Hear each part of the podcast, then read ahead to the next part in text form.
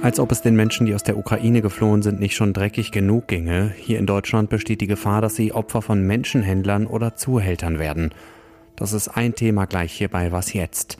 Und ich spreche darüber, wie schwierig es der Krieg in der Ukraine der Ampelkoalition im Moment macht, zu regieren. Erst aber nochmal guten Morgen. Es ist Mittwoch, der 16. März. Sie hören Was jetzt? Den Nachrichtenpodcast von Zeit Online mit mir, Moses Fendel. Und wie immer geht es los mit einem kurzen Überblick über die wichtigsten Nachrichten. Ich bin Matthias Peer. Guten Morgen. Die Regierungschefs von Polen, Tschechien und Slowenien haben sich in Kiew mit dem ukrainischen Präsidenten Volodymyr Zelensky getroffen. Sie haben dabei ihre Solidarität mit dem angegriffenen Land zum Ausdruck gebracht. Zelensky bezeichnete den Besuch als starkes Zeichen der Unterstützung. Für heute Nachmittag unserer Zeit plant er eine Rede vor dem US-Kongress und zwar per Videoschalte. Es wird erwartet, dass Zelensky die USA erneut um mehr militärischen Beistand bittet. In Brüssel treffen sich heute die Verteidigungsminister und Verteidigungsministerinnen der NATO. Sie wollen unter anderem darüber sprechen, wie das Militärbündnis seine Abschreckung gegen Russland verstärken kann. Das könnte zum Beispiel bedeuten, dass die NATO demnächst noch mehr Soldaten, Waffen, Panzer und Flugzeuge nach Osteuropa an die sogenannte Ostflanke bringt. Das slowakische Parlament hat gestern dafür gestimmt, die Stationierung von NATO-Soldaten innerhalb der eigenen Landesgrenzen zu erlauben. Redaktionsschluss für diesen Podcast ist 5 Uhr.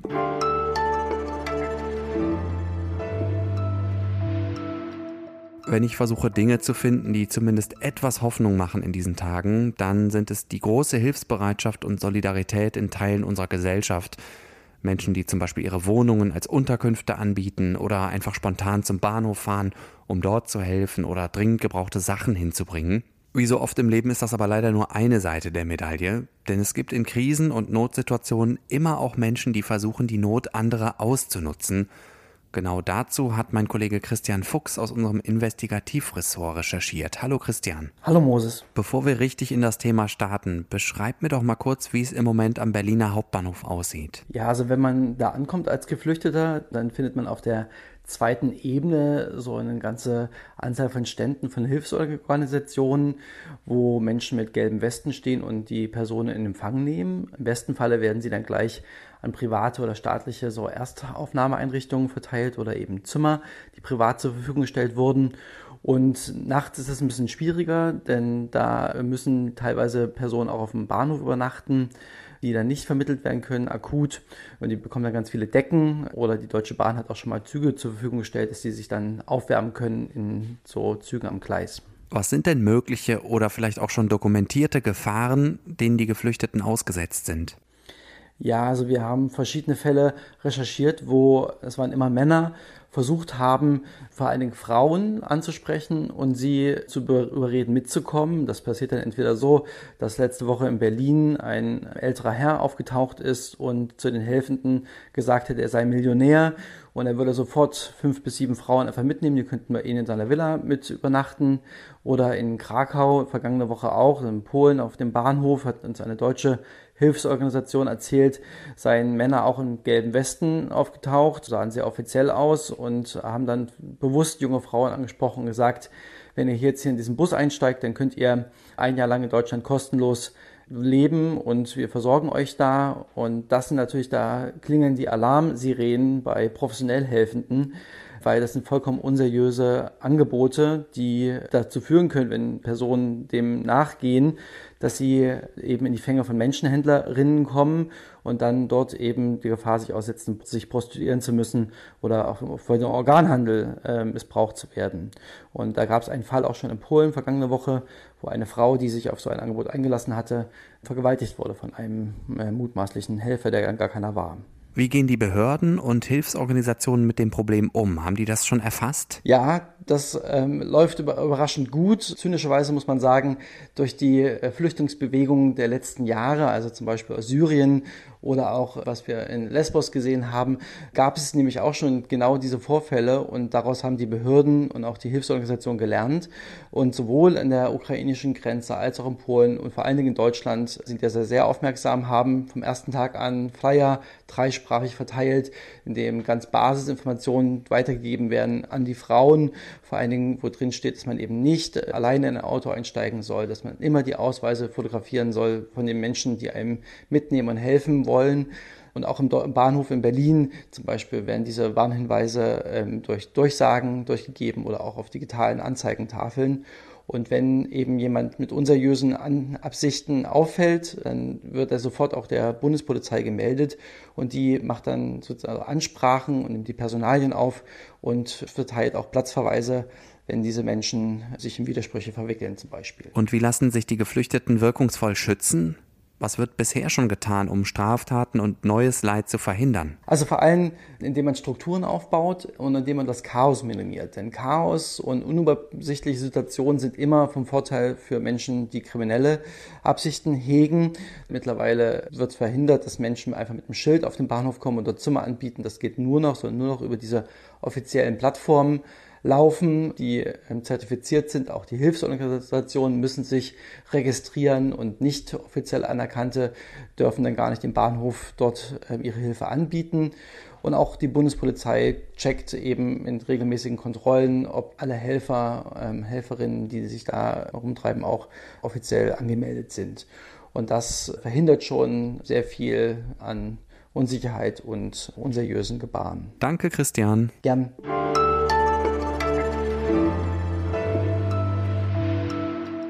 Und sonst so? Im Krieg und in der Liebe ist alles erlaubt, das soll Napoleon angeblich gesagt haben. An dieses Sprichwort musste ich denken, als ich auf Twitter gestern auf ein Video gestoßen bin. Ich weiß nicht, ob ich schon mal so einen bizarren Heiratsantrag gesehen habe. Ein ukrainischer Soldat inszeniert eine Fahrzeugkontrolle an einem vermeintlichen Checkpoint. Alle müssen aus dem Auto aussteigen und ihre Hände auf das Fahrzeugdach legen. Es gibt dann aber eine mehr oder weniger romantische Wendung denn einer der Soldaten geht in voller Montur vor einer der Frauen aus dem Auto auf die Knie und fragt, ob sie ihn heiraten will, was sie unter dem Applaus der Umstehenden bejaht. Bei mir hat das Video für gemischte Gefühle gesorgt. Einerseits war ich ein bisschen gerührt und dachte mir, klar, wer weiß, wie lange die beiden überhaupt noch leben. Gleichzeitig ist mir die Freude aber auch irgendwie im Halse stecken geblieben, wegen der tragischen, traurigen, martialischen, gewalttätigen, ja einfach bizarren Begleitumstände der Szene.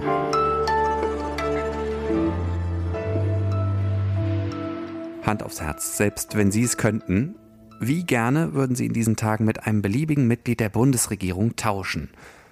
Ich persönlich bin froh, dass ich gerade kein Minister bin. Die Pandemie ist immer noch nicht vorbei und dann der Krieg in der Ukraine mit all seinen Aspekten und Fragen, Stichwort Zeitenwende. Ende dieser Woche ist die Regierung aus SPD, Grünen und FDP 100 Tage im Amt und das ist normalerweise der Zeitpunkt für eine erste Zwischenbilanz. Mein Kollege Lenz Jakobsen setzt sich in einem Text mit der Frage auseinander, wie das Regieren in Zeiten des Krieges funktioniert.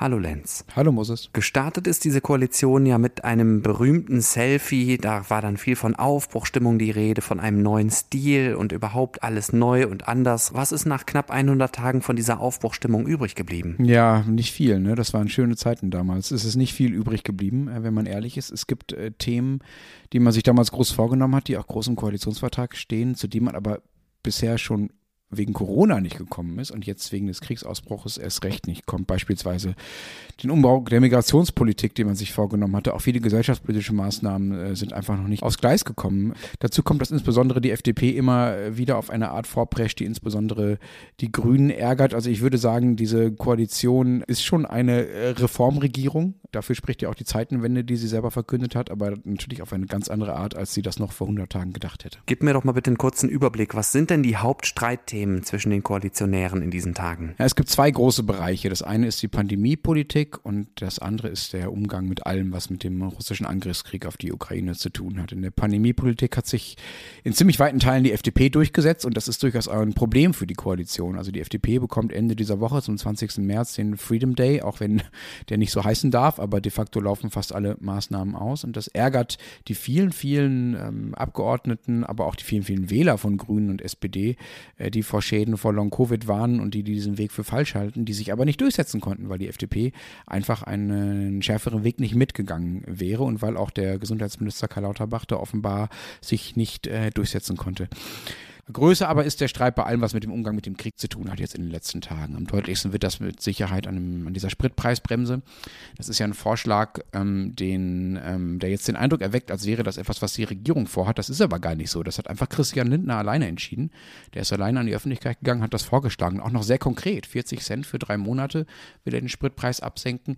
Das ist so konkret, dass man den Eindruck hat, okay, da gibt es schon irgendwie einen Entwurf aus der Regierung. Das gibt es alles nicht. Niemand wusste davon. Also weder bei den Grünen noch bei der SPD. Und das äh, empfinden die Grünen als ziemliche Zumutung, weil es ja gegen, inhaltlich gegen fast alles geht, wofür sie so stehen.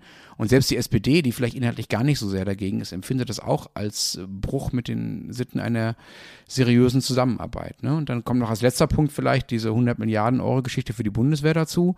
Das war ja auch nur zwischen Lindner und Scholz ausgekaspert, da wussten die Grünen auch nichts davon. Ähm, da sagen die Grünen, das passt auch ganz gut in so eine Logik hinein, dass sie gerade bei allen Dingen, die mit Klimafragen zu tun haben, immer gegen so eine geschlossene Front aus SPD und FDP FDP antreten müssen. Bemerkenswert daran finde ich, dass die FDP ja zum einen der kleinste der drei Koalitionspartner ist, also eigentlich ja in der schwächsten Position sein müsste. Und ein anderer interessanter Aspekt sind die Umfragen. Da ist nämlich die FDP die einzige der drei Parteien, bei denen die schlechter geworden sind im Vergleich zur Bundestagswahl vor einem halben Jahr. Was bringt das für eine Dynamik rein? Das Problem sind nicht die Umfragen, das Problem ist die Wahl im Mai. Im Mai wird in Nordrhein-Westfalen gewählt. Das ist äh, das größte Bundesland und das Land, aus dem Christian Lindner kommt, wo er Fraktionschef und Spitzenkandidat war und wo die meisten seiner engsten Getreuen herkommen. Also Buschmann, Johannes Vogel, also viele Minister und Leute aus der Fraktionsspitze. Dort muss die FDP stark abschneiden. Das ist einfach wichtig für Lindners Machtbasis äh, und auch deshalb trommelt er jetzt so laut. Das zumindest ist die Hoffnung zum Beispiel der Grünen. Die hoffen, äh, wenn die NRW-Wahl erstmal vorbei ist und die FDP einigermaßen zufriedenstellend abgeschnitten hat, dass dann auch Lindner sich ein bisschen wieder beruhigt und die FDP wieder ein bisschen zahmer wird. Ich bin mir nicht sicher, ob das stimmt. Die FDP war schon immer vom Wesen her eine andere Partei im öffentlichen Auftreten, als das die Grünen oder die SPD waren. Also Magst du noch kurz einen Ausblick wagen? Ist die Ampel damit jetzt nach nicht mal 100 Tagen schon in ihrer ersten existenziellen Krise und droht sie womöglich sogar zu zerbrechen? Nein, das glaube ich nicht. Also wenn die FDP sich mit dieser Spritpreisbremse tatsächlich durchsetzt, äh, ohne dass es dazu parallel andere Maßnahmen gibt, die sowohl die äh, klimaschädliche Wirkung dieser Bremse als auch die ja für Russland förderliche Wirkung äh, dieser Spritpreisbremse irgendwie ausgleichen, ähm, dann haben die Grünen ein massives Problem. Das ist einfach überhaupt nicht zu erklären. Das geht gegen alles, wofür sie stehen. Das darf aus ihrer Sicht nicht passieren. Punkt. Trotzdem würde ich sagen, diese Koalition wird jetzt nicht platzen. Man muss ja auch bedenken, dieser Krieg lädt nochmal eine ganz andere Verantwortung auf die Schultern der Regierenden. Es ist was anderes, ob, ob man in Friedenszeiten, wenn alles so einigermaßen läuft, äh, eine Neuwahl riskiert oder ob man das mitten in dieser, in diesem Krieg in Europa macht, wo es wirklich auf Tage ankommt in vielen, vielen Fragen, sei es bei Sanktionen, sei es in der Flüchtlingsfrage und wo es einfach irre wäre, jetzt ein Machtvakuum an der Spitze äh, von Europas mächtigstem und größtem Land zu riskieren. Das wird nicht passieren. Danke dir, Lenz. Danke dir. Und das war es auch schon wieder mit Was Jetzt am Mittwochmorgen. Sie können uns gerne heute Nachmittag wieder hören. Um kurz nach 17 Uhr meldet sich Janis Kamesin mit dem Update. Bis dahin können Sie uns wie immer gerne schreiben an wasjetzt.zeit.de ich bin Moses Fendel. Danke fürs Zuhören. Schönen Tag und bis bald.